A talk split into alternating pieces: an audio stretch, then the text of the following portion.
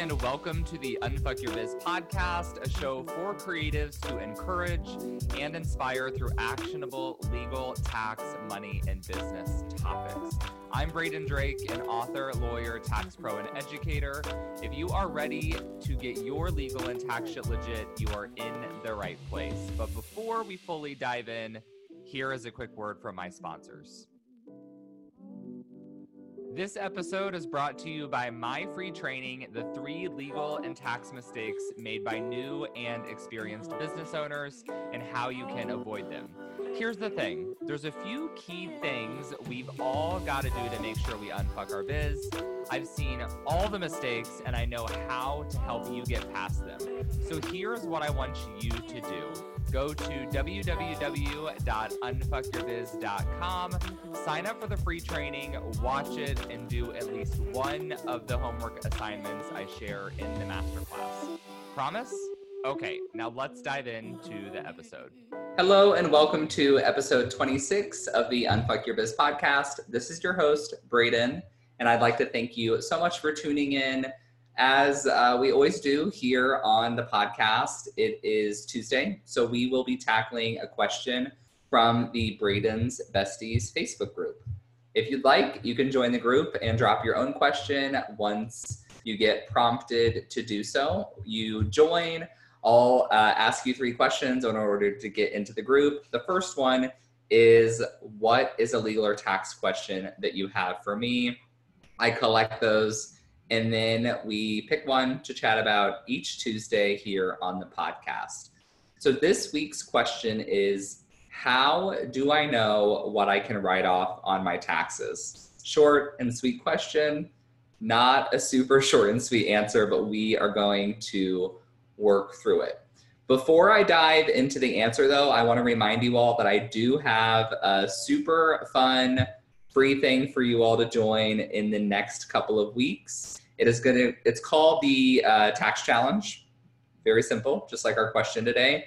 And we will be starting on January 13th. So you can sign up between now and then. It's a free four day challenge that's going to prepare you to get all of your documents and your bookkeeping organized.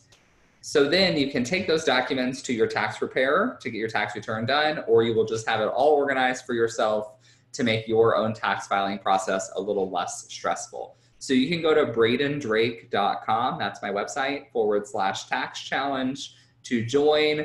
If you don't want to remember that, you can also just go to the podcast website, which is unfuckyourbiz.com, and you'll find all the information there as well. So let's dive in. Again, our question was how do I know what I can write off on my taxes?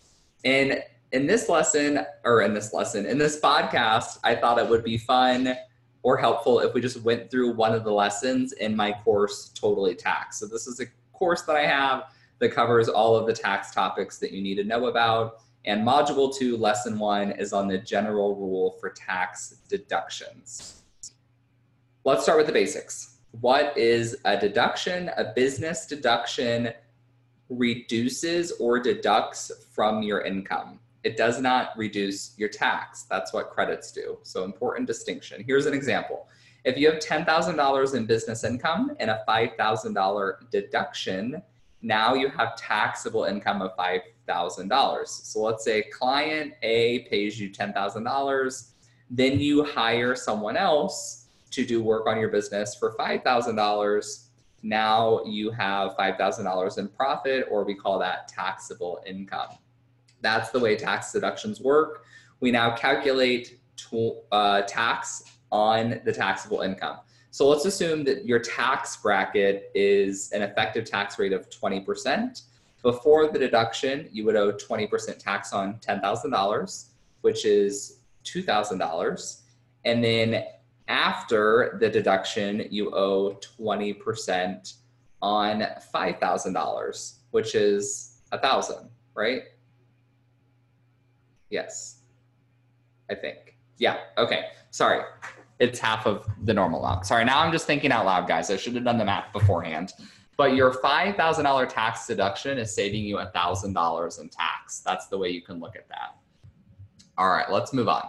Why do we care about deductions? Well, they help you pay less in taxes. So that's probably why most of you care about deductions, but they also help you figure out your profitability. It's part of your bookkeeping, all that good stuff as well.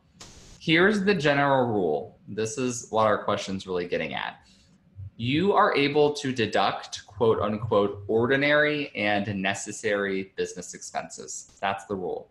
Super helpful. I know. So let's dig into what that actually means. Uh, ordinary is defined as, in a case called Deputy v. Deputy v. DuPont from 1940. I know you guys are probably getting real excited about this episode now that we're referencing cases. Ordinary has the connotation of normal, usual, or customary. To be sure, an expense may be ordinary, though it happens but once in a taxpayer's lifetime. Yet the transaction which gives rise to it must be common or a frequent occurrence in the type of business involved. So we're not looking at is this a recurring expense? Is it something you're going to have all the time? But rather, is this thing you're trying to deduct something that would be common or frequent in your industry? If you're a social media manager that's paying for a premium Planoly account, that's going to be something that's very common or frequent for other social media managers.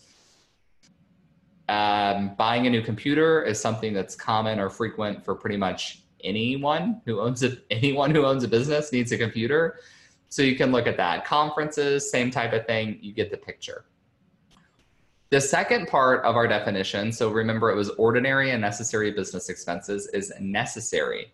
So we get from a case called Welch v. Helvering, the definition of necessary means appropriate and helpful to the business.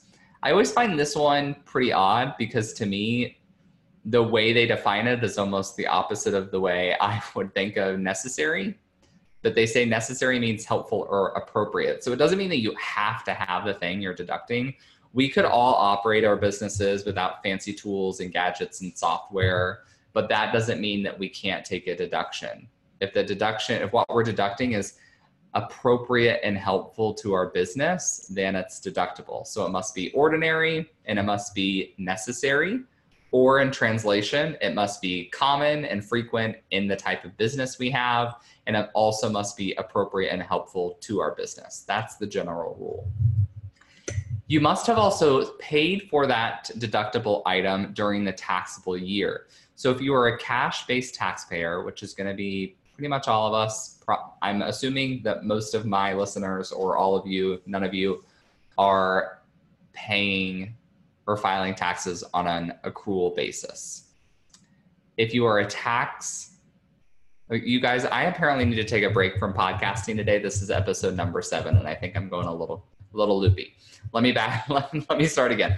If you are a cash-based taxpayer, you take deductions and report income in the year you pay the expense or receive the money, not in the year that it's owed to you or the year that you uh, incur an invoice. It's when you pay it. So if you pay something, if you get a bill for something that's due on January 2nd, but you pay it on December 31st, you deduct it in that tax year before the tax year ends. That's how it operates. So that is, uh, I have a few more slides in this lesson, but I think I want to keep it nice and simple, not overcomplicate things here. I know I did not get into the specifics, like a list of every single thing you can deduct. I like to give a more theoretical approach just so you know how to think about it when you go to buy stuff. When it comes to what category do I deduct that in, that's not as important. It is important, but mostly you need to understand what types of things you can deduct in your business. Good news is if you want more specific rules on common deductions for creative and online business owners, I have all of that information available to you actually in the tax challenge. I have a small business tax deduction guide. It's about 10 pages. You're going to get that for free when you join the challenge. I have a list of all the most common deductions and the rules so that you can see them. So again, uh, go to the website, unfuckyourbiz.com to sign up for the challenge. Hopefully you enjoyed this episode despite all of my stumbles. I'm, I'm hoping to have still gotten across some good information. If you enjoyed it, I would love for you to subscribe and leave a review. And I am super happy that you tuned in today. I will be back in your earbuds on Thursday. Have a good one.